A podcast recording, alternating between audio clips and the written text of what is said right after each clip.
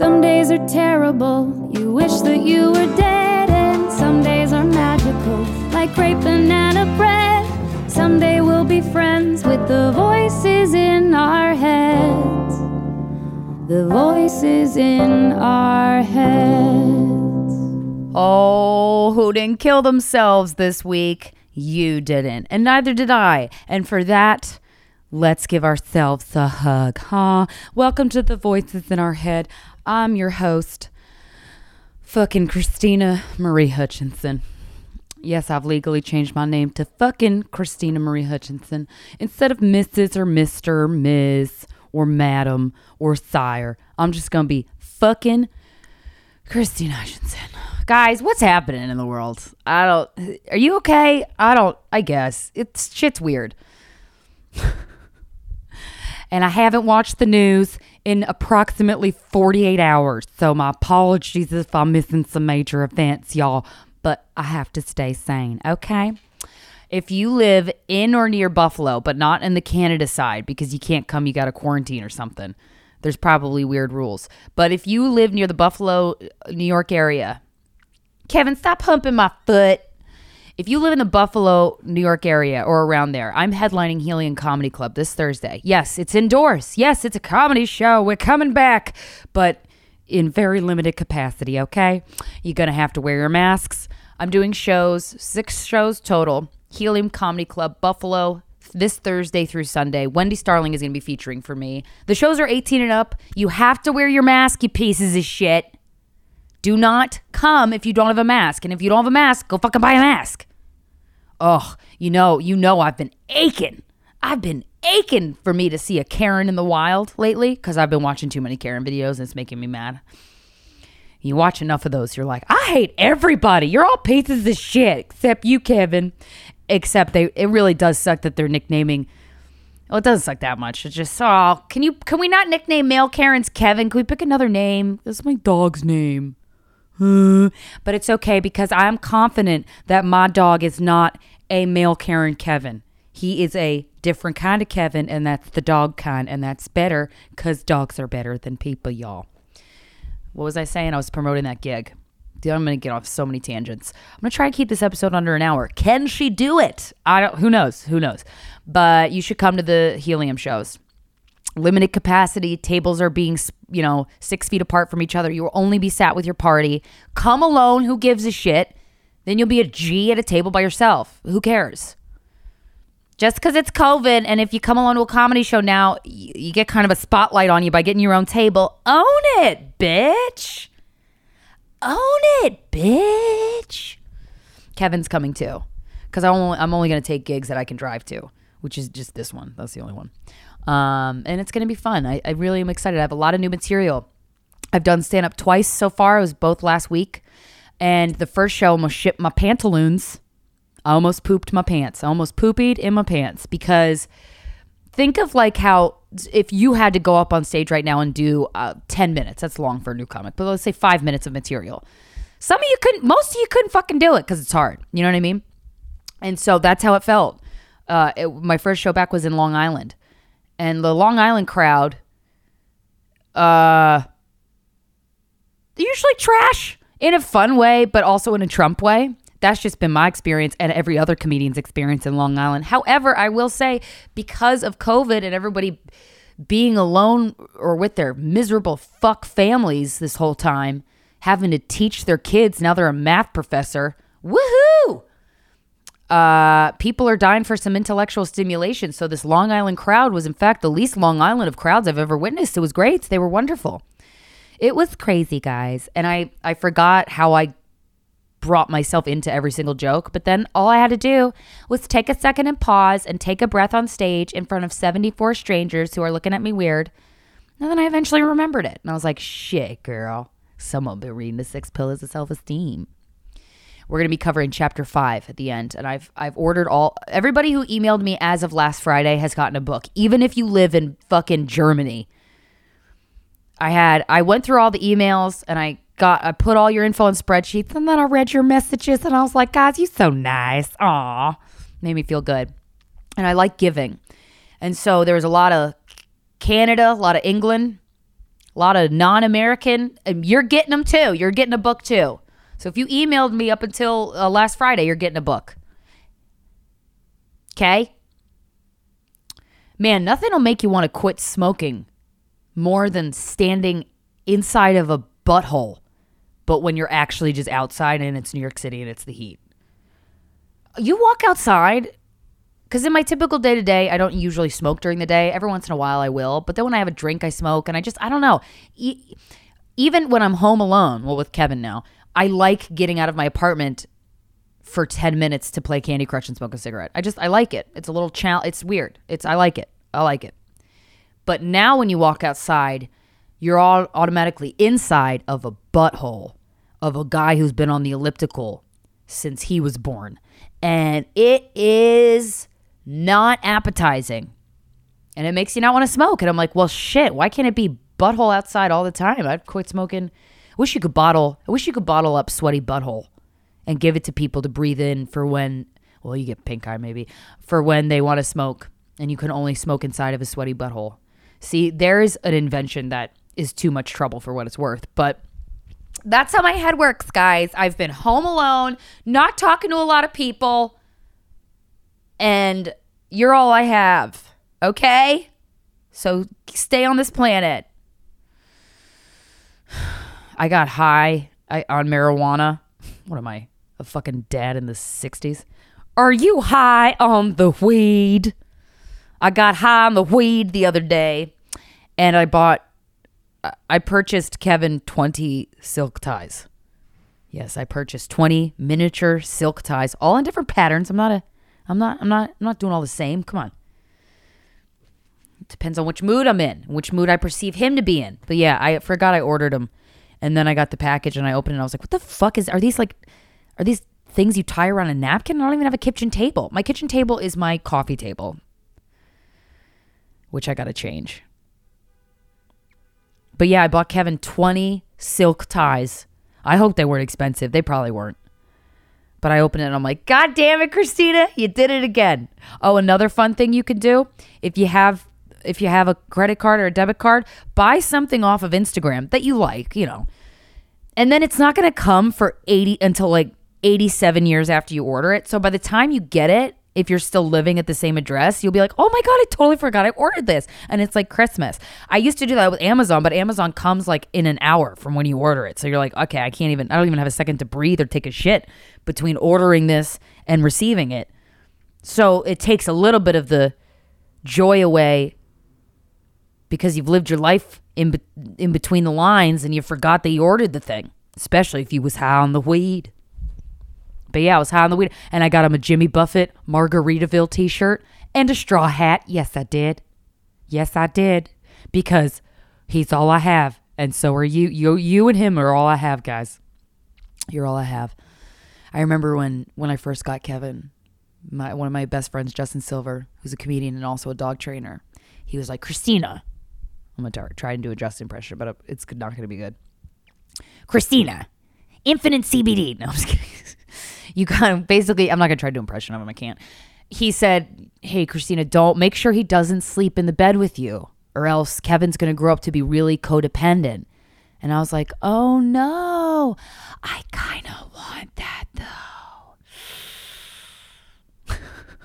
I didn't say that, but I said it with my eyes, and Justin knew exactly. And Justin knew I wasn't going to fucking do what he said.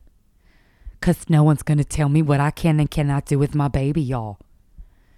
He was like, Yeah, you definitely don't want a codependent dog. I'm like, Definitely don't, but I kind of do. I want him to need me. Because for the first 29 years of my life, my sexual orientation was a straight man who needs my help. Okay? And now I've since learned that those patterns are detrimental to my psyche and my growth. Okay? So I, while I will not be having a straight man who needs my help in my in my in my parameters, in my vision, I can have a dog that needs my help because it's okay. Right? I remember the first night Kevin, the first like three nights, Kevin had every time he fell asleep, he had to sleep on me. And I was like, oh, this is amazing. He needs me so much. And then there was one night where he fell asleep like on the other end of the couch. And I was like, Hey, buddy, you want to come lay on my lap? Oh, you're already asleep? Okay, that's cool. Oh, I'm to go kill myself. Having a dog with a human name, truly, it feels like it gives your dog a whole different angle. You just really feel like you're talking to a person. I'm not going to confide my deepest, darkest secrets to a Sparky. You know? It's hack. Come on. Who do you think I am? I was thinking about this the other day. So I majored in I majored in acting. I got my BFA in acting, which I remind you m- most times that I do fuckboy theater. Okay, I got BFA in acting. And Melissa Benoist, who plays Supergirl, was in my acting class, and everyone knew she was going to be a star, and I was jealous because she did better in her scenes than I did. And I was like, what's holding me back? And that's when I, it, you know, cue therapy. That was the first time at, during those times, during uh, junior year of college. I was like, oh, that shit was fucked up, huh? That happened to me? Weird. Okay, I'm to deal with that. I'm to take the next three years to let it sink in. Then I'm to take about four years to try to deal with it. And then I'm not. And then I'm to take two years to really deal with it alone. And that was the trajectory of my life but one of the um, I miss homework. I really, I really, I, I was put in school uh, at a time where I thought I was just stupid. I didn't have ADD. I had like behavioral ADD, but not like I wasn't born with ADD. Um, and I never read any of the books because I couldn't sit still. Because when I sit still, bad shit happens. That's what my therapist said. I think she goes, she'll she'll, she'll slap some knowledge on me during therapy. Krystyna, no wonder you couldn't sit still because that's you didn't know what was going to happen. It was too vulnerable. I'm like, yeah, it was, wasn't it? But um, during college, we had uh, voice and speech class because w- one of the things that made me think of this is um, white people doing accents that don't belong to them, and uh, now I know that that's ra- that's racist. That's mo- that's not respectful. But since for, from a very young age, I was always fascinated by accents. So fascinated by them and I loved I loved like the an Indian accent. Oh my god, it's so beautiful to me. And and we took a class in uh, college. It was called Voice and Speech, and it just picked apart the way you talk. So I moved to New York with kind of I think I still had a little bit of a southern twang. I said y'all for a while, and I said pen instead of pen, P E N. Hey y'all, give me that pen. I need to write something down. Um, I kind of spoke like that for I had a little twang still in college. So in this voice and speech class, the the the professor really um, they instilled standard stage dialect, which is why I over pronunciate everything. Um, but it kind of knocks the accent out of you. And if I try really hard, I think I could speak in a neutral tone. Apparently, I have an accent. I don't know what it is though. But anyway, I, I was always obsessed with people's accents. Indian like the Indian accent was one of them. I'm like, oh, that's such a beautiful and and I'm not gonna do it because now I know that that's not a nice thing to do because I'm a whitey and that's not that's mocking. I, I wasn't ever doing it to mock. I was truly like our, our our professor would tell us how to do certain accents and for that the Indian one, for example, like it, the way your tongue dances in your mouth. I'm not gonna do it. Don't worry. You can unclench your buttholes. The way your tongue dances in your mouth while you talk is so it's like fucking poetic, man. I don't know how else to say it, and that's why uh, now now that I understand, I have a full understanding that doing accents to racial groups that aren't yours, it, it, that's not that's not nice. So I could still still do a southern accent. Y'all will never take that away from me. You're not really taking anything away from me. I'm just now I understand it's disrespectful. I don't do it, and that's called growth. So yeah, but my voice and speech class, I was just thinking about all these different accents and how you have to move your tongue. It's such specific movements. I love, oh, I love when people have lisps. Oh my God. I just think it's so, it's so cute. I think it's so, and I think it's a, on a guy, I think it's so hot. Um, if he's of age, because I feel like sometimes people associate lisps, lisps with like a little kid. I, one of the stand up shows I did, there's this comedian, Ashton Womack, was on it. And I think he, he had a lisp and he was a bit, and he's like, whoever invented the word lisp is an asshole because we can't say it. I'm like, that's fucking hilarious. It's like something you never think of until a comedian points it out. But I love lisps. I love accents. I love people who English isn't their first language and they have, and so whatever their accent is, oh my God, I love it. Even the German accent. I love that too. It's, It's just ugh. If if the German accent was a form of architecture, it would certainly be brutalism. Brutalism is this form of architecture that's like no windows. You just come in and you die. There's one building in New York that's like a Verizon building, or so they say, and it's brutalism because it looks like a torture chamber that's 27 stories high. There's no windows. It's the most depressing building, y'all. So I was thinking about that and I was like, like, you know, but just different accents and speech. I really love, I just love the way people talk. And in order for me to be attracted to a guy that I'm dating, I have to be attracted to his voice. That's just a voice is a big factor in a lot of things. Sometimes I want to be friends with somebody just because of their voice. I just love it. I love that's one of the reasons why I liked uh, stand up comedian I don't like anymore. His name's TJ Miller. I don't like him because he's mean and well Ugh, ugh, I've had too many shit interactions with him. But you form your own opinion, okay? Just because I said it doesn't mean you have to go, Krystyna doesn't like TJ Miller, so I don't like him now either. I don't give a shit if you like him. But one of the things I liked about him, and I was bummed when I realized, oh, I don't like you anymore. Um, his, I just love his voice. It's very, it's just very there's i don't know i don't know how to describe it i'm forgetting some of the um, theory that i was taught in this voice and speech class but I just love the various qualities in people's voices. I think it's, ugh, I love the way you can manipulate a voice to sound different ways and different tones communicate different things. And I love, like in Mandarin, for example, like part of the way you say the sound is, you know, contributes to the meaning of the word. I mean, they kind of like, they do that in English with sarcasm. Honey, do I look fat? Uh, no, you don't look fat sarcasm. You know what I mean? And then he gets punched in the face, and then he wonders why no woman will ever love him. And he's got to read the six pillars of self-esteem. But anyway, in this class, I, I I was like, oh yeah, we had this one of our finals for this class, or our final for this class, was we had to recite this tongue twister, grip top sock. And I was like, oh yeah! I kind of just remembered it randomly the other day this is if you have a BFA in acting, this is this is one of the things you will do is this you know you have to take a dialect class, a voice and speech class. And this fucking grip top sock, I it's this it's this you know, it's it's this um Dr. Seuss esque poem. Did he write it? He might have written it. It's so hard. We had to memorize it and say it. I'm going to read it to you. I oh God, I and I just remember it's giving me flashbacks, giving me PTSD of being in my my dorm room and just punching the wall, and then realizing the wall was um, concrete brick and not drywall. Either way, it would have been very hurtful, but it was even more hurtful. Um, again, didn't know where my anger was stemming from, guys. I was walking around like I'm fine, and I wasn't. But in the midst of all that, I had to learn this poem called Grip Top Sock, and I wrote it down. And I want to see if I want to see if I could say it. It's it's. I mean, look, we're in quarantine. We're not doing shit. Fucking see if you could say this tongue twister. You know what I mean? Just just see if you could do it. Something to do. If you've done all your jigsaw puzzles. So this is how it goes. Give me the gift of a grip top sock, a a dip drape ship shape tip top sock, not your spiv slick slapstick slip slop stock, ah, but a plastic elastic grip top sock. None of your fantastic slack swap stock from a slap dash flash cash haberdash shop. Not a knick knack knock knee knickerbocker sock with a mock shot blob model trick ticker clock. Fuck!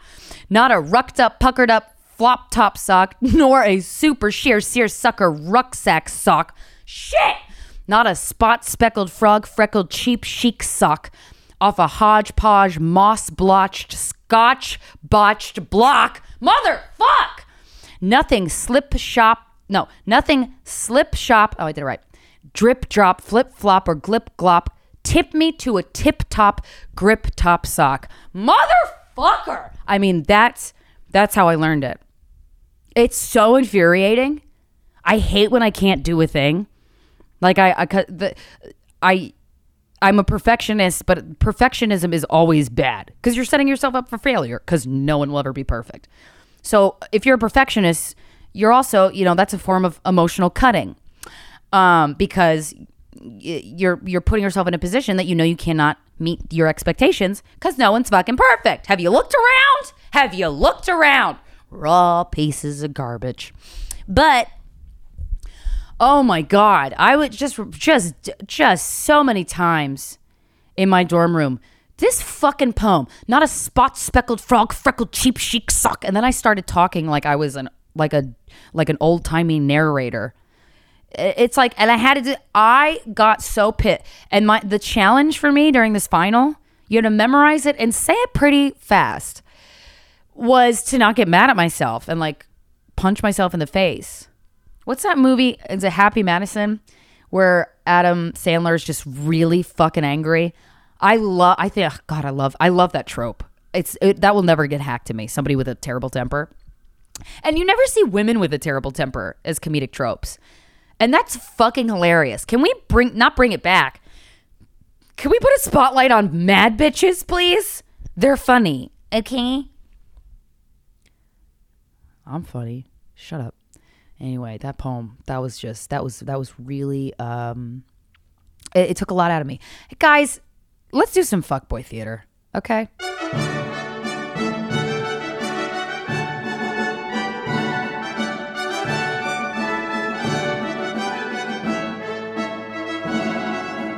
Okay, this fu- this is wow. I mean, I'm gonna read this guy's entire profile, and I mean, I hope he doesn't listen to this because obviously you're gonna know it's you.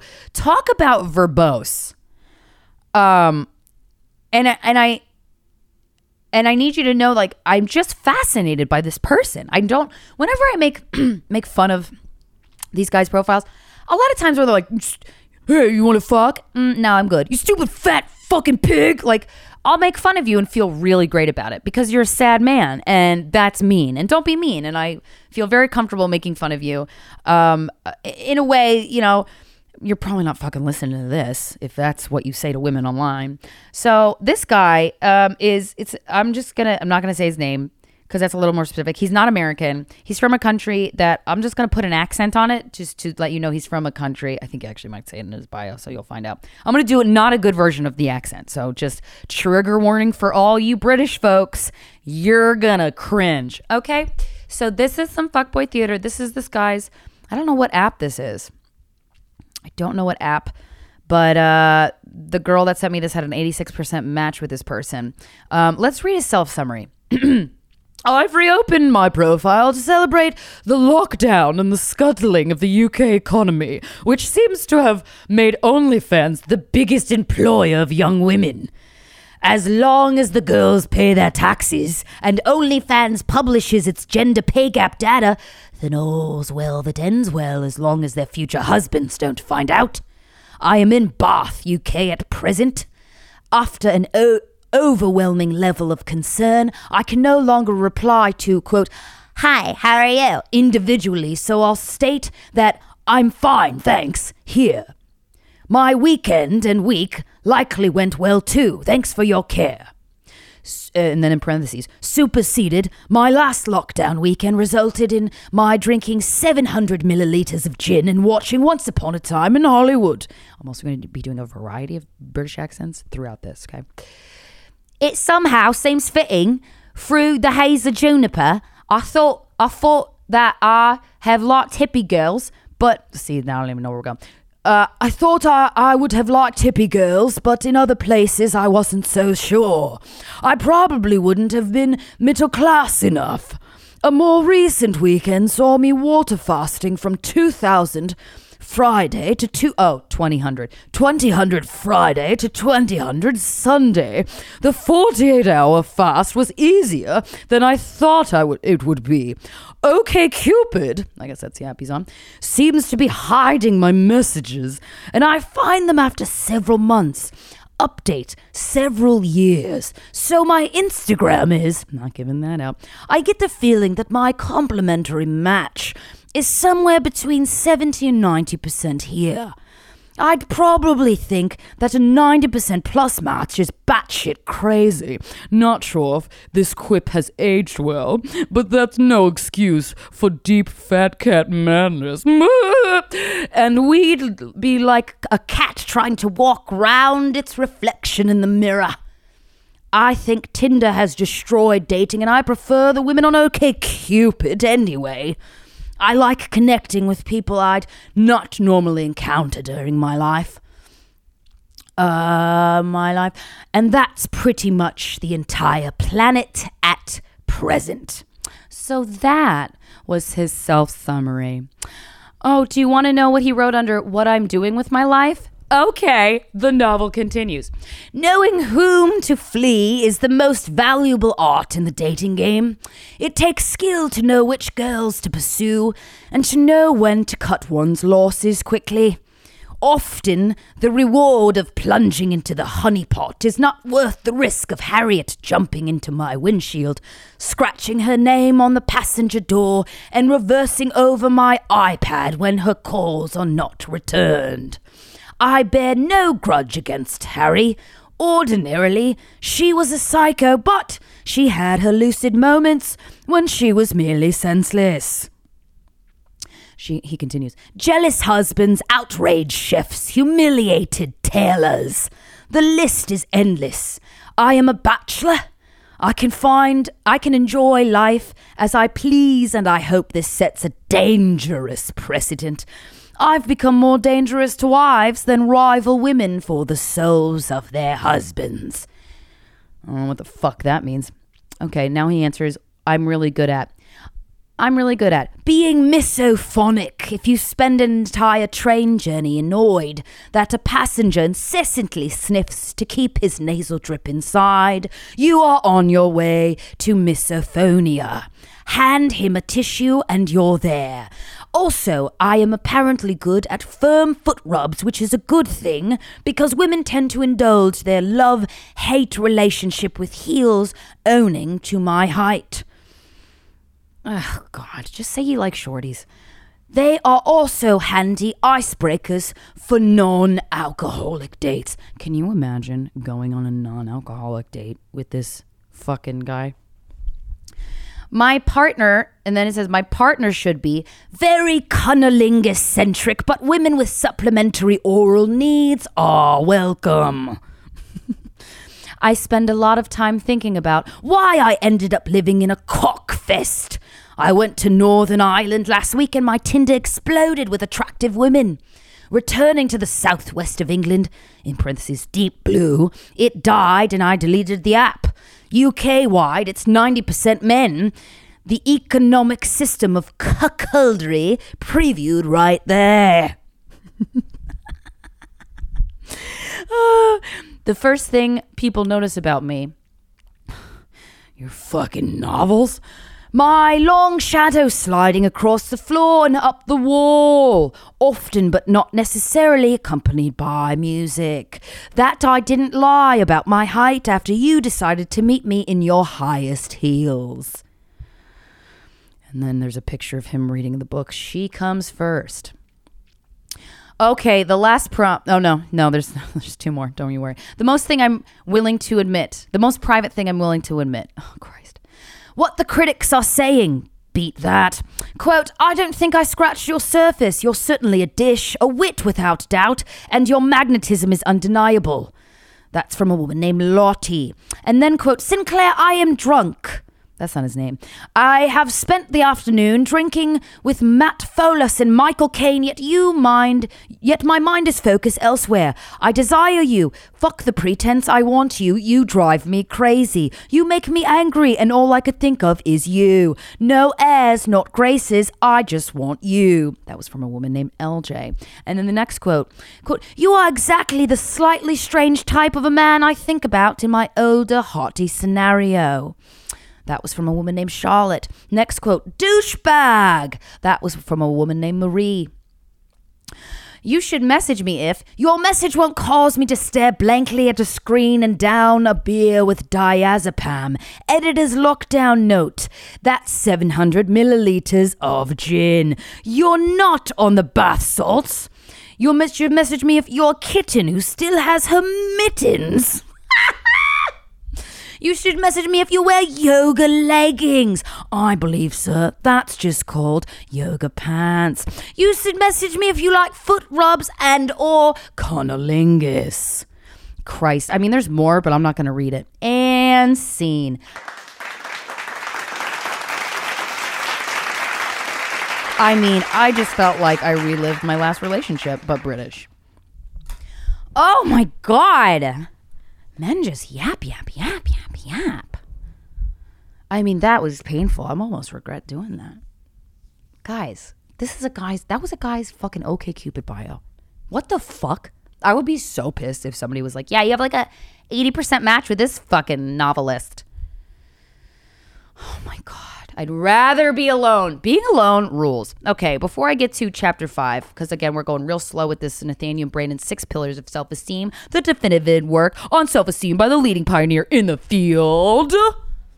We're going to do chapter by chapter. These chapters are very short.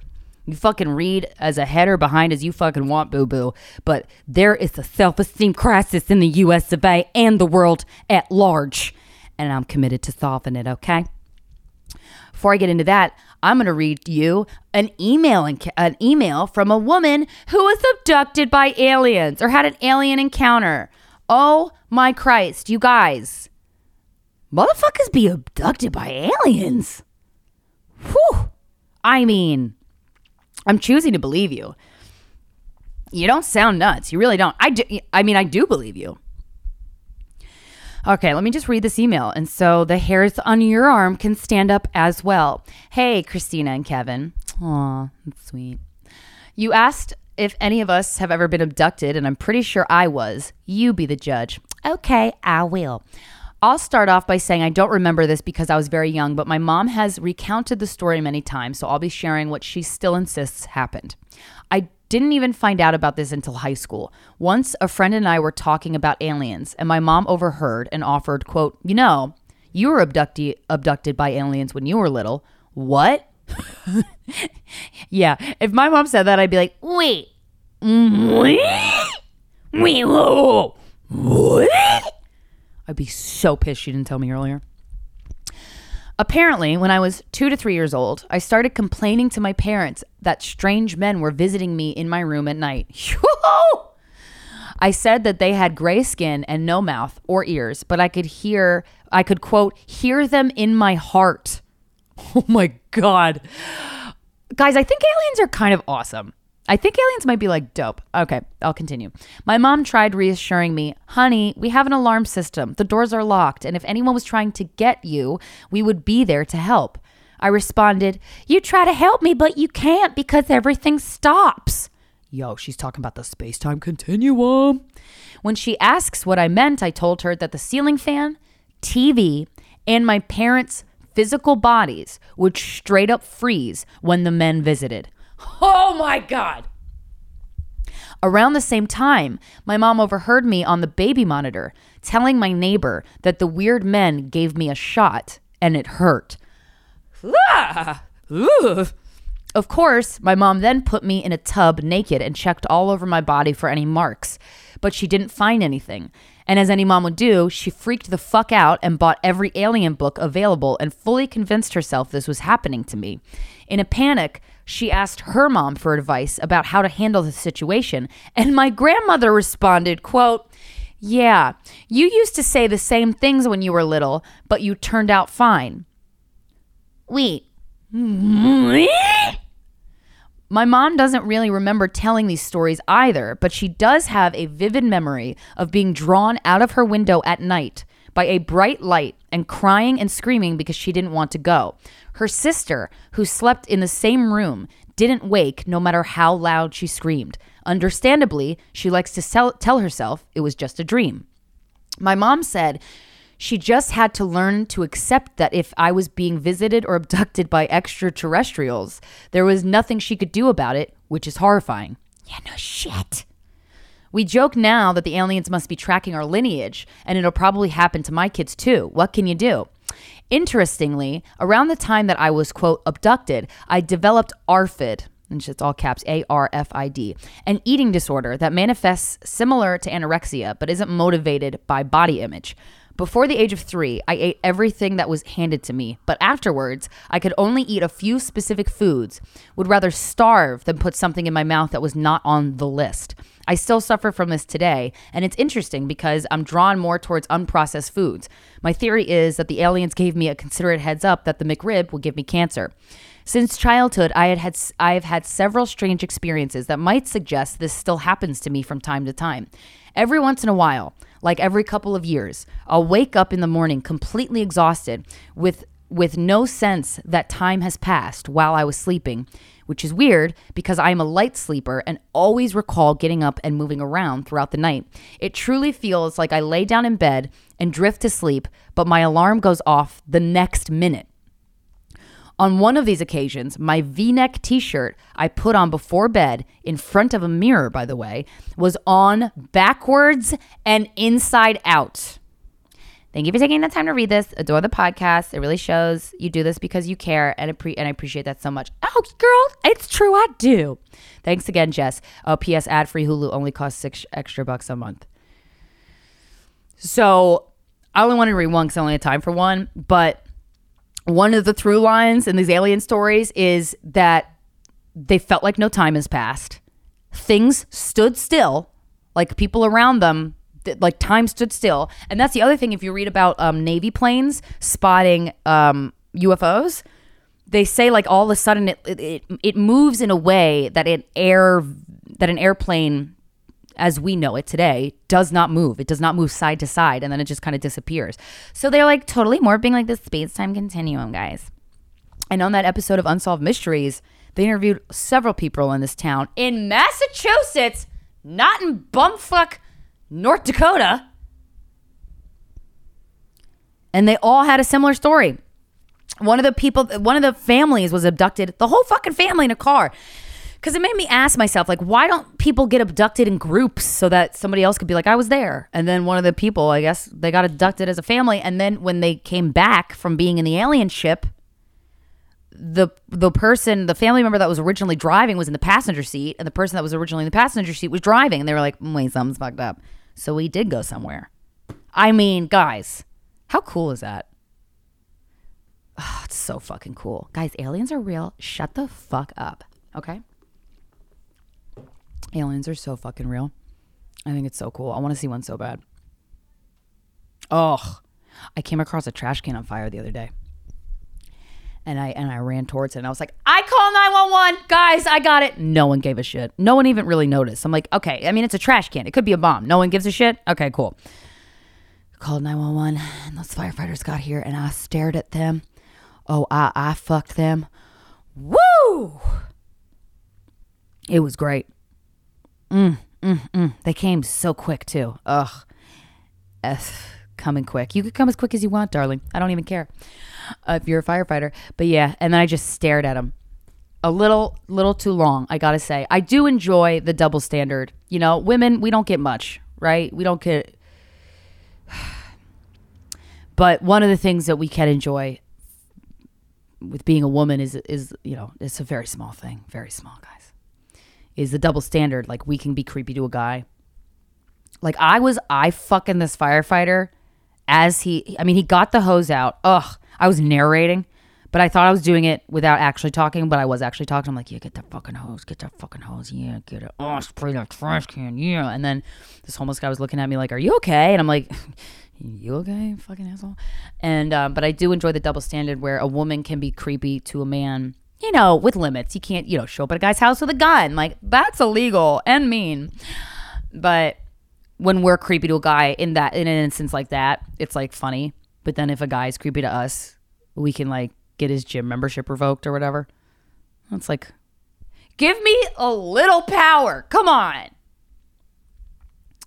Guys, aliens are real. Okay, so let's go into. I want to make these episodes short and succinct because I'm trying to work on not saying the same thing a billion times in a row in like different ways or accents, you know? Because I've been listening back to these podcasts, y'all trying to improve the way I talk. Um, but chapter five, the six pillars of self-esteem. I mean, I, I really just I want to read every fucking word. That's kind of, you know, that just get the audiobook for that, right? So I highlighted a lot of stuff. But so chapter 5 it, it introduces all of the the the pillars of self-esteem, but it, the the headline of the header of chapter 5 is the focus on action. And I love the beginning of this cuz basically you we don't you can't everyone is born into different sets of circumstances and everybody's reaction to things whether it be um, uh, an opportunity to troll Donald Trump online. Okay, there's there's a common one. You know, the president is accessible. You control him online.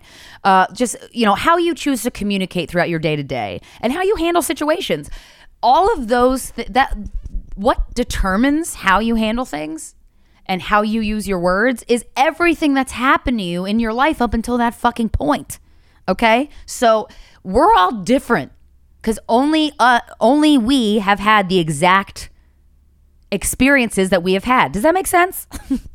feels obvious, but like it's just important to keep in mind. So you might see somebody react to something and you're like, what the fuck's up that guy's ass? Well, you don't know if that guy's dad touched him weird when he was a kid.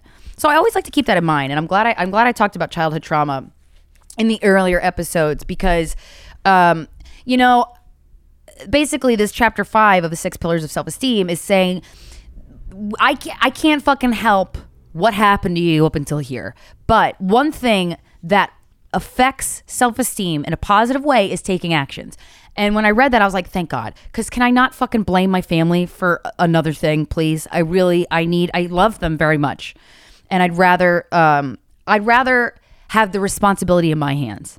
You know, I took a lot of years to untangle. Oh, wait, that was fucked up when she did that. okay, okay. And that takes a lot of time to sink in, depending on who you are. That's the other thing. You could you could have two people that grow up in equally abusive households and one could just have more determination and grit and willpower and the other one doesn't, but it ain't your fault.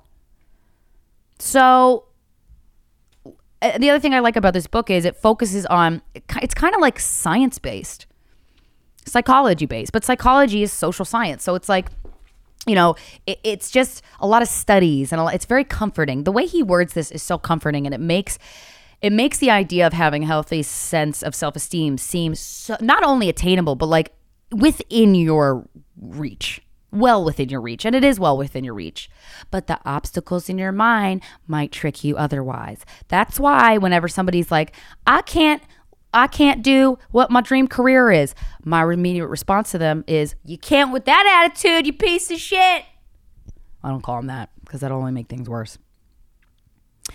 So, chapter five, uh, Nathaniel Branden asks, What must an individual do to generate and sustain self esteem? What patterns of actions must be adapted? What is the responsibility of you and me as adults? In answering this, we have a standard by which to answer the question What must a child learn to do if he or she is to enjoy self esteem? I love the way he worded that because self esteem truly, when you have it, it's so enjoyable. I have it in a lot of areas. I really do. And I don't have it in other areas.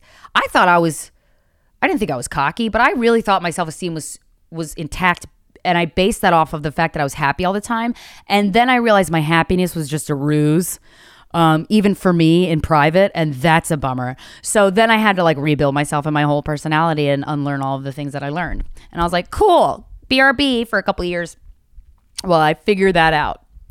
But I like that. I like because one of the things that my therapist says to me with trauma, she's a trauma specialist. That's she specializes in, in patients who've experienced trauma, which is fucking ninety percent of us. Um, she says that it's so important for a parent to take joy in their child experiencing joy, and that struck a chord with me. Um, that a, a, a psychotherapist could could be reminding me of that pretty often and how important that is and how how important it is for the child. And really what that i think ultimately that does is that increases the child's self-esteem and the allows the child to be his or herself or their self or their non-binary ass fucking self okay? But it's so important to have a parent just take joy in you being happy. And i mean i don't i'm assuming i had that I mean, I have proof of it. It's in home videos. But there was a point in my mom's um, life when I was a little bit older, so like maybe five to 10, where her medications were making her just fly up and down. And so that kind of went away a little bit. And so, oh boy, Krystyna's birthing some issues that I wouldn't even know until years later. Uh, until we know what part, uh, what practices an individual must master to sustain self esteem, until we identify what psychologically healthy adulthood consists of, We lack criteria by which to assess what constitutes a favorable or unfavorable childhood influence or experience. Ugh, I love science. It's like a hug. For example, we know that as a species, our mind is our basic tool of survival and, an, and, of appropriate adaptation. A child's life begins in a condition of total dependency. We're one of the few mammals on this planet that are completely dependent on our mothers. But an adult an adult's life and well-being from the attainment of the simplest necessities to the most complex values depend on, hold on, I got to turn the page, depend on the ability to think. Consequently, we recognize that childhood experiences that encourage and nurture thinking, self trust, and autonomy are to be valued. We recognize that families in which reality is often denied and consciousness often punished uh, place devastating obstacles to self esteem. They create a nightmare world in which the child may feel that thinking is not only futile but dangerous. Man, one if you had a parent with depression or alcoholism or any type of addiction, that parent, it's so likely that that parent denied your reality. And I think I, I said this quote on here. I talk on too many podcasts, but um, when a parent starts denying a child's reality is when a child starts doubting themselves, and that's a traumatic thing for a kid. So if if I go you know, if we're having a good day at, at the park or at the zoo, and I'm like, oh, that was great, mommy. And just for an, this is an example. And then the mommy was like, go to your room, you dumb bitch. I'm, this is not happening in my real life. I'm just, you know, pulling from examples that are comical because they're probably true for some of y'all. And so that's going to confuse that kid. Wait a second. I just had a really wonderful day with my parent, and now they're yelling at me? What I thought was how the day went, I guess, isn't. Yo, it's fucked up, man because you know how vulnerable children are and you know how influential children are. I mean, come on, it's way too easy to fuck your kid up. So if you're a parent who's fucked their kid up, do not get down on yourself. That'll only make everything worse. You can't help it. You do what you did at the time. You did the best you could. Um, but it's really dangerous. And my therapist always says to me, she's like, you weren't allowed to feel. And one of the, well, there was one time, I think she told me, like, no one asked how you felt a couple times. And then you know, one session I had with her, well into her saying this, I remember I go, wait a second. No one asked how I was doing. Hey, what the fuck? She was like, I know, I've been telling you that. But it really matters. I mean, really, I don't, I don't, and if they did, I don't fucking remember it. But the idea of a parent, me being a child and somebody going, hey, are you okay? I can't even, I can't even, I'm like, huh? When my therapist first posed that, I'm like, wait, parents ask if their kids are okay? Like more like emotionally okay? Not just like, is your knee hurt? They ask like like they care about the emotional well-being. Like I didn't even think a child had an emotional well-being. Because my antennas were so focused outward at how everybody else was doing around me because I needed that for my own survival. So if you have a parent, if you had a parent with um, or a guardian with uh, any type of mental illness or addiction, the likelihood that your den- your reality was denied is is large.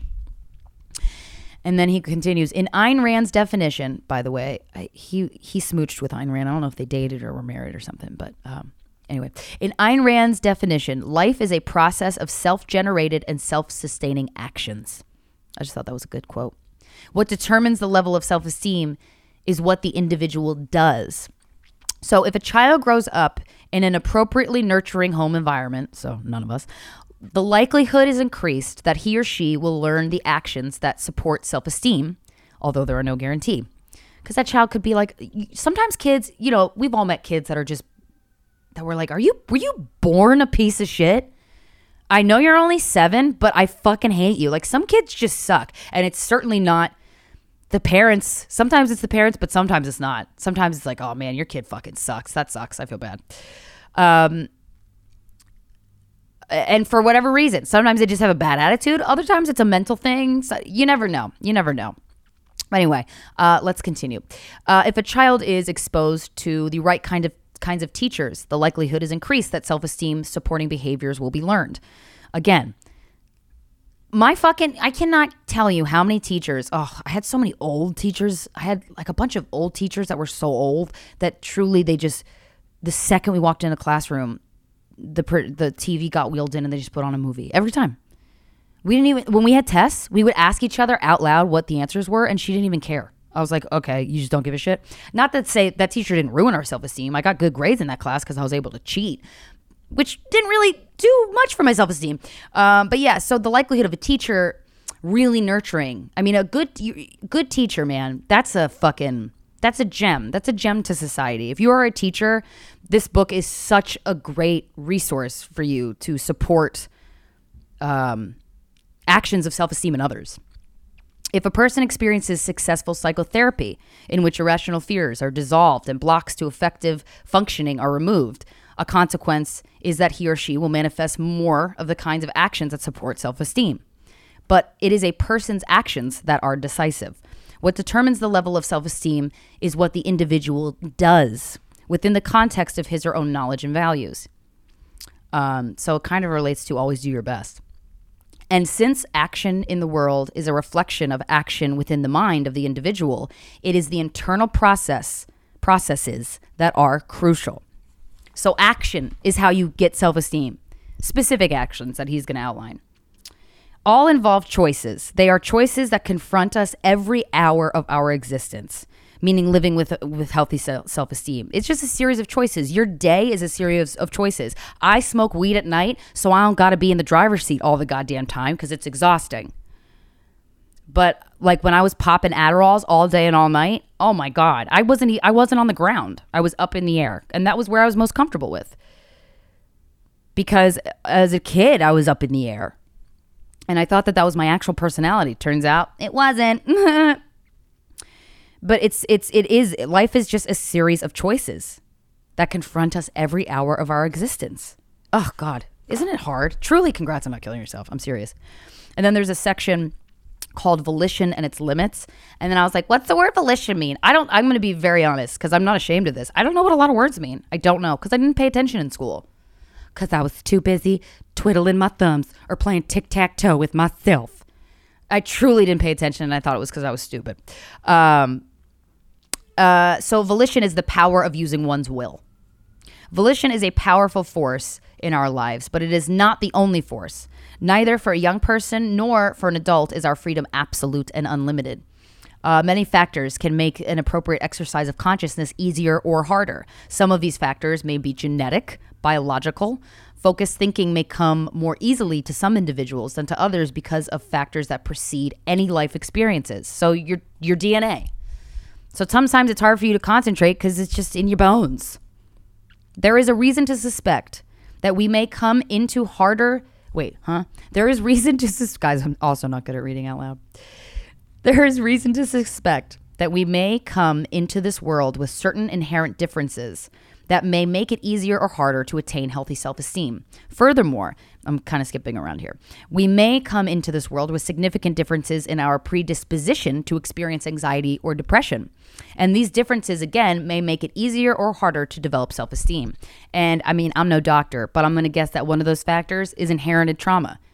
So we talk about childhood trauma a lot. If you are a descendant of slaves in America, the odds that and then knowing knowing the history of what happened to your family, I cannot imagine how traumatic that must be. But then there's actual like trauma actually affects your DNA. The body keeps score is such it's very sciency and heady and I don't understand a lot of parts of it um, when it goes into like the neural composition of trauma. But one of the things that I took away from the Body Keep score is that trauma is in your DNA. It can affect your DNA. But one of the things you can do to break the cycle of inherited trauma is to do intense psychotherapy. Uh, is one of the many many things you could do. Um, but that's things that even if even if no one told you the history of your family, you could still inherit this trauma genetically. So I mean, really, it's a miracle we're still alive. Okay? Seriously, congrats on not killing yourself. I'm serious. Um, and then there's a section about parenting and its limits. Ugh, man. if we have parents who raise us with love and respect, who allow us to experience consistent and benevolent acceptance, who give us the supporting structure of reasonable rules and appropriate expectations, which again is probably like two of us, who do not assail us with contradictions, again, one of us maybe, who do not resort to ridicule, humiliation, or physical abuse as means of controlling us, who project that they believe in our competence and goodness, we have a decent chance of internalizing their attitudes and thereby, uh, and thereby of requiring the foundation for healthy self-esteem. I mean, truly, I don't know that any person on this planet has been that nurtured. I'm sure they have. But you know, when Am- when we when Corinne and I interviewed Amber Rose um, for Guys We Fucked, it was one of our biggest, like our first huge like celebrity interviews. And then it came out like a day after Kanye tweeted about the butthole stuff, and I was like, "Holy PR God!" I didn't plan that. Anyway, one of the things Amber Rose said to us was, and I don't know if this was her original concept because I feel like this is a, a concept that has been around for a while, but it's like confidence is always the quietest and insecurity is always the loudest. And when she said that, I was like, yo, that's not true. So I'm sure there are people who have who were who had parents like who did things like what I just read. I mean, I, that just seems so fucking foreign to me. But the odds that those people are like, here I am, I'm over here, are probably slim. I feel like if you had those kind of parents, you're not a stand up comedian. You know, you got the attention you needed. And that's the other thing. I'm whatever happened to me as a kid, all the circumstances in which I was born, I'm glad they happened. And I really do feel that because I'm so self-aware, I can end this genetic trauma of my family. Cuz man, I read the social work paperwork from when my mom was adopted and not cute. Not cute. Anyways, yeah, we're all kind of fucked. Um, there are people who have emerged from appalling backgrounds, raised by adults who did everything wrong, and yet they do well in school, form stable and satisfying relationships, have a powerful sense of self and value and dignity, and as adults, satisfy any rational criterion of good self esteem. As children, these individuals seem to know how to extract nourishment from an environment that others find hopelessly barren. They find water where others see only a desert. That's beautiful.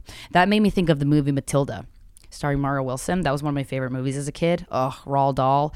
It's a book turned into a movie. Such a magical movie. Matilda's parents fucking sucked. They hated her. Danny DeVito played the dad and Rhea Perlman played the. Oh my god, they were so fucking great. But they were just truly terrible and hated her. And she Matilda loved books and she emerged from having two shit parents and was able to do all of the things that this person described that Nathaniel Branden just described this example of a kid who was born into bad circumstances and manages to find nourishment. But that was a movie based off of a girl with magical powers. So to me that says it's a little rare. Although I do know people who've come up through circumstances where I'm like, "Holy hell." And they have incredible heads on their shoulders. But that's not, you know, you can't say because somebody has gone through something that they're a better person. I, I used to think that. I used to think like, you know, man, I, I the people who are closest to me have really seen some shit. And that's true. That's still true. And I thought that that was one of the reasons who they are who they are, but people handle their childhood as adults in such different ways. Um, that have things that you can help and then things you can't help uh, depend on how you handle it. So, I mean, we're all fucked. That's basically what we're saying. Uh, okay. Nonetheless, it is safe enough to say that if no one, that if one, sorry, if one lives in a sane human environment in which reality is respected and people's behavior is congruent, it is far easier to persevere in efforts to be rational and productive than if the signals are always switching, nothing seems real, and facts are denied, and consciousness is penalized. Oh, dude. Yeah, because one of my things my therapist always said was your feelings were dangerous. It was dangerous to feel because if you had feelings, your parents would react to them strongly, your mom would react to them in a bad way or whatever, depending on her mood. So I learned to not it's not that I learned to not have feelings because that's impossible. But the second a feeling came up, I just shoved it deep down in that hole. And boy, it's gonna pop up, kids. It's it always does. Okay. Um, here's something that Nathaniel Branden says about having inner blocks. If I block my feelings about my parents, if I cut off access to those feelings through denial, disowning, and repression, and then try to think about my relationship with my boss, I may have disconnected myself from so much pertinent material that I can easily become muddled and discouraged or give up. Or if uh, if I block major negative feelings, about some assignment my manager has given me and find that my interactions with my team are persistently and mysteriously abrasive, I may experience great difficulty in thinking how to resolve the abrasiveness as long as I remain unconscious of the deeper sources of the disturbance. I mean, that's a fancy way of saying, you know, trigger. It's a trigger. It's a, it's a form of trigger. Um, and and and and having reactions that aren't the reactions that your adult current self wants to have like the times that i have been triggered the logical 32 year old Krystyna is like what the fuck is happening and before i understood that a trigger is an old feeling because now when i have a really strong emotion i ask myself is this an old feeling because it usually is and then I can understand it. That's why, you know, I used to say I'm a self help junkie, and I used to be like, LOL, it's kind of, I guess I'm addicted to self help. No, no, no, no, no, no. This is helping with my self esteem, understanding myself, and understanding the inner workings of how people think. So if I, if something's triggering me because I blocked how mom made me feel as a kid, and then it has me reacting to my boss, if we're taking this example, in a weird way, that's gonna fuck up my self esteem because I'm like, wait, I don't want to behave in this way, and yet I am. I cannot tell you how, oh, disempowering it is to behave in a way that you don't want to be behaving in. And that's why I think those Karen videos get under my skin so much. I mean, perhaps they get under everybody's skin, but they get under my skin so hard because I, I know that that's a trauma reaction. Like a, a grown woman, and that's one of, that also goes to my theory of why 53% of white women voted for Trump. This is just my guess is that they had a father figure or a boyfriend or somebody, a male figure in their life that, that emotionally abused them, that denied their reality. Because what the president of the United States is currently doing every time he fucking says stuff is he says that the pen is blue when the pen is red. And it's like, wait a second, what the fuck? And the people who can, if you can understand and grasp what gaslighting is, then you can see that that's happening. But if you don't have a grasp of what gaslighting is, and that's how your dad t- treated you or your or your mother, then that's going to be so comforting to you. So it kind of made me understand a little bit why some people are so diehard Trump and they won't let anything he says deter their love for him. And I'm like, what are you smoking? It's not what they're smoking, it's what was your childhood like, okay? Okay. We're going over an hour. Fuck it, I'll make the rules. Uh, and then let's let's go to the sec. Let's move on to the section. What we do know. While we may not know all the biological or developmental factors that influence self esteem, we know a good deal about the specific practices that can raise or lower it. That is such good news, y'all. We know that an honest com- uh, commitment to understanding inspires self trust, and that avoidance of the effort has the opposite effect. So, if you strive to understand yourself, you begin to trust yourself, your self esteem goes up. If you'd rather not get to know certain sides of yourself, which I think is 90% of the human population, it's going to have the opposite effect on your self-esteem. It's going to make it it's going to make it really bad. I can't have it. I don't have any other adjectives on the tip of my tongue, y'all, except really bad. Okay? And that's why, for example, the beauty industry rakes in billions of dollars a year.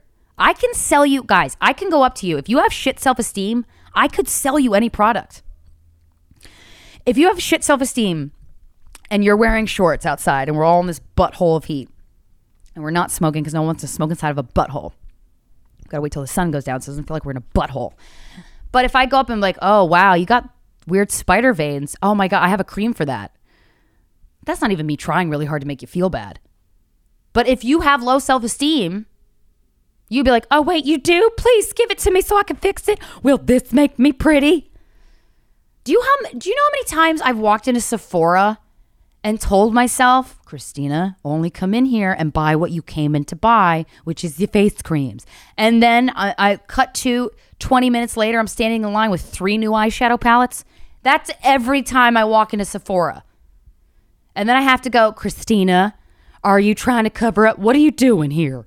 You don't need all these eyeshadow palettes. Who needs 20 different shades of orange? You're not a makeup artist. You have your friend Aya for that. She's a makeup artist.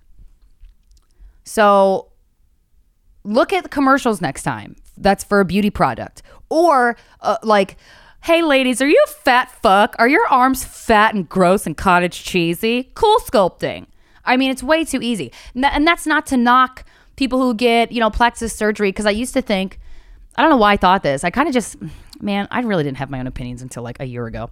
Um, but I used to think that people who got plastic surgery were like the most insecure people. And then I understood I was introduced to people who got it for them. They just cared, they just want to do it for them. And I'm like, oh, okay. So you can be, con- you know, you can be, I don't think it's insecure to be into your looks at all, but there's levels. You know what I'm saying? Uh, mirror selfies, if that's all you have, you maybe take a look at yourself, um, you know, metaphorically. But, uh, but you know, I used to think that if you got yeah plastic surgery, that meant you're really insecure. But then I met people who are like, no, I do it for me. I just want to feel good. I'm like, okay, I get that. I get that angle. I, that that feels healthy. I mean, who am I? But um, where was I? Again, we're going on tangents. Um, let's see. Let's keep reading. Let's keep reading. We know that people who love mindfully feel more competent than those who live mindlessly. Oh, people who live mindlessly. Okay. We know that people who live mindlessly have are less competent than people who live mindfully. So that just goes to being present in your body at all times. Okay. It seems like uh, an impossible task because look at tally all the ways when this episode is done. Make a list of all the ways that you exit reality. That's looking at your phone, looking on Instagram, looking at the news. Um, you know, there's a line with all of this stuff. Sometimes your career depends on Instagram. Sometimes, you know, you want to be a helpful citizen, you want to know what's going on, you got to watch the news. But really look at all the ways throughout your day and throughout your night that you exit reality. Weed. Oh, it's my favorite one. Hop on that weed train. That's one of the things I loved about Feel Your Feelings January. I had to feel my goddamn feelings, and it was lovely. And then the second it was over, I'm like, let's go back to that ganja life. At night, though. Um, but okay, we should. This is a question we should be asking. What can I do today to raise the, my level of self esteem? We will see that whatever our histories, if we understand the nature of self esteem and the practices it depend on, most of us can do a great deal. This knowledge is important for two reasons. First, if we wish to work on our own self esteem, we need to know that specific practices have the power to raise it. I mean, yeah, that makes sense. Second, if we are working with others and wish to support their self esteem, to inspire and bring out the best in them, we need to know what specific practices we aim to nurture or facilitate. We must become what we wish to teach. Oh, that's a good quote. I want to say that the place, um, okay, so when, when you're trying to do self esteem work, you have to start with yourself. It's the metaphor of put the oxygen mask on you before you put it on little Wilbur, okay? So if you want to be a teacher, if you want to be a great teacher, if you want to be a great leader of a group, or if you want to create a culture in your company, you have to have healthy self esteem first. It starts with y'all. And isn't that exciting?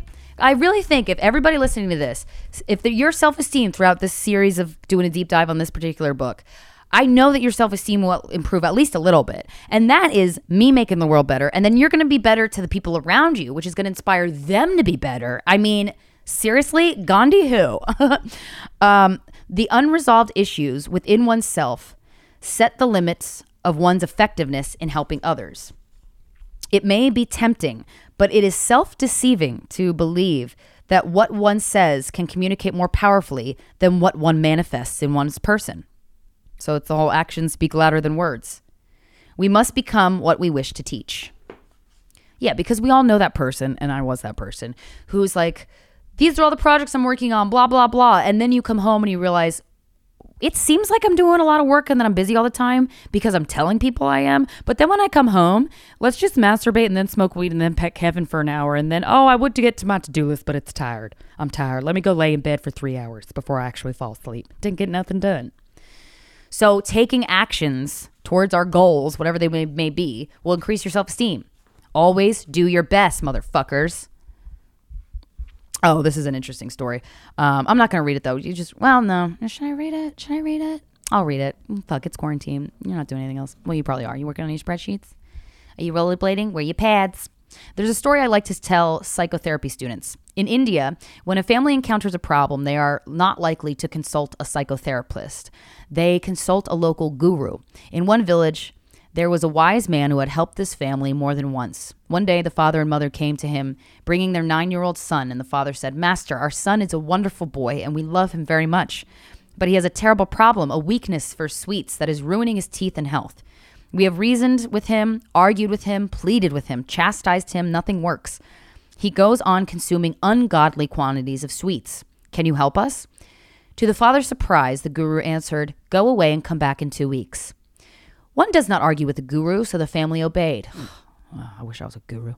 Two weeks later, they faced him again, and the guru said, Good, now we can proceed. The father asked, Won't you tell us, please, why you sent us away for two weeks? You've never done that before. And the guru answered, I needed the two weeks because I too have a, had a lifelong weakness for sweets. Until I had confronted and resolved that issue within myself, I was not ready to deal with your son. Not all psychotherapists like this story. I like that line. Because, boy, you ever go to your high school reunion your college, you know, your high school reunion and the looniest Looney Tune? You meet, you're like, oh, how are you, Ellen? And Ellen's like, I'm great. I'm a therapist now. And you're like, oh, really? You're a therapist? A lot of people I know that have become therapists are truly do it. They're truly equipped. But some people that I know that have become therapists are trying to, to avoid their own wounds, y'all. It's human nature.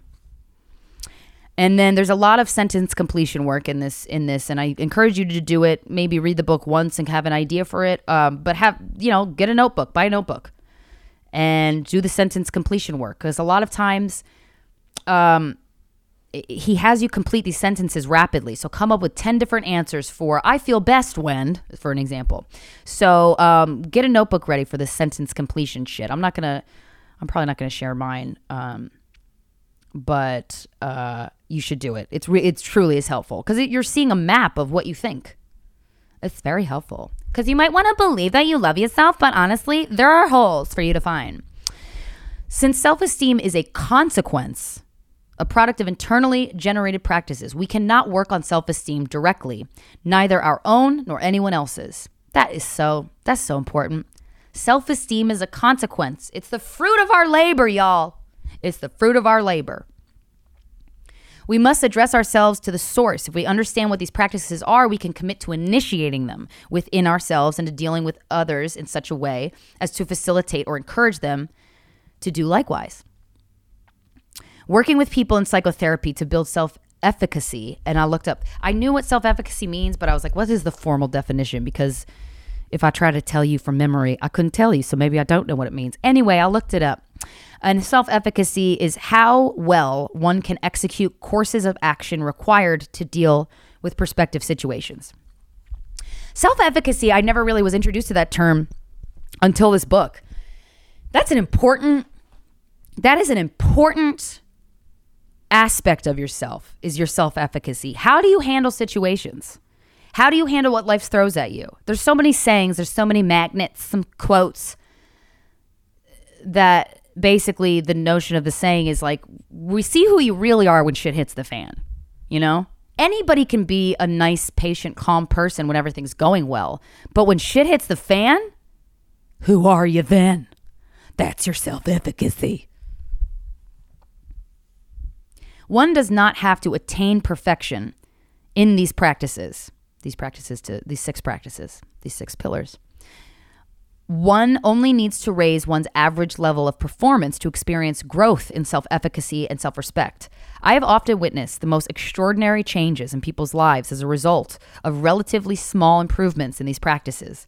In fact, I encourage clients to think in terms of small steps rather than big ones because big ones can intimidate and often paralyze, while small ones seem more attainable, and one small step leads to another. I mean, if that isn't me in a nutshell, if I cannot, if you present to me a project, like I've been working on this book proposal all summer, I'm doing a book. And but it's not it's a mixture of it's it's what I it's exactly what I want the book to be. It's photos, it's poem, it's just it's this fun shit for my brain. But the idea of a book seems so it paralyzing, truly, that I have to baby myself and I have to go, okay, Krystyna, you do want a book. That's cool. But get that out of your system for a second. What is the first? Okay, you have to write a book proposal. What's on page one? Like, I truly have to baby myself that much in order for me to get shit done. I have to hold my own hand, guys. Be the parent that you never had or that you could have that that you needed or whatever. And that's not a knock to parents because we all do what we can. We all do what we can. And so that's the chapter uh, chapter 5 about the importance of taking action. Focusing on action rather. Focusing on actions. And it's like, thank God, you don't have to focus on what shit childhood you had for fucking once. Because scientifically, if you take these steps of actions and you practice a, pra- a yoga practice, any type of practice, you practice the piano, practice the harmonica, you have to practice it every single day in order to get good. Um, so the good news is we're going to learn about all these separate six pillars of self esteem, and we're going to learn ways to actually take action towards them every day, just a little bit, and keep them in the back of your head. Write them in a sticky note on your mirror. Next week, we're going to do chapter six, which is the first pillar of self esteem, and that's the practice of living consciously. Okay, y'all? I love you so much. I hope you have a great week. Don't kill yourself. If you've if you emailed me about uh, a free copy of this book um, by last Friday, it is on its way to you. So thank you for being here. Thank you for allowing me to be the voice in your head this past one hour and 15 minutes and 14 seconds as of this recording. I love you so much. Come see me, see me in Buffalo, and uh, don't be a dick. Talk to you next week. 20,000 underneath the sea, waving affections. You were out of my league, at a distance that I didn't wanna see, down to the bottom. I wanted a junction, and often there was one. Surface faced first, and we'd share thought bubbles. And I still believe in the phrases that we breathed, but I know the distance isn't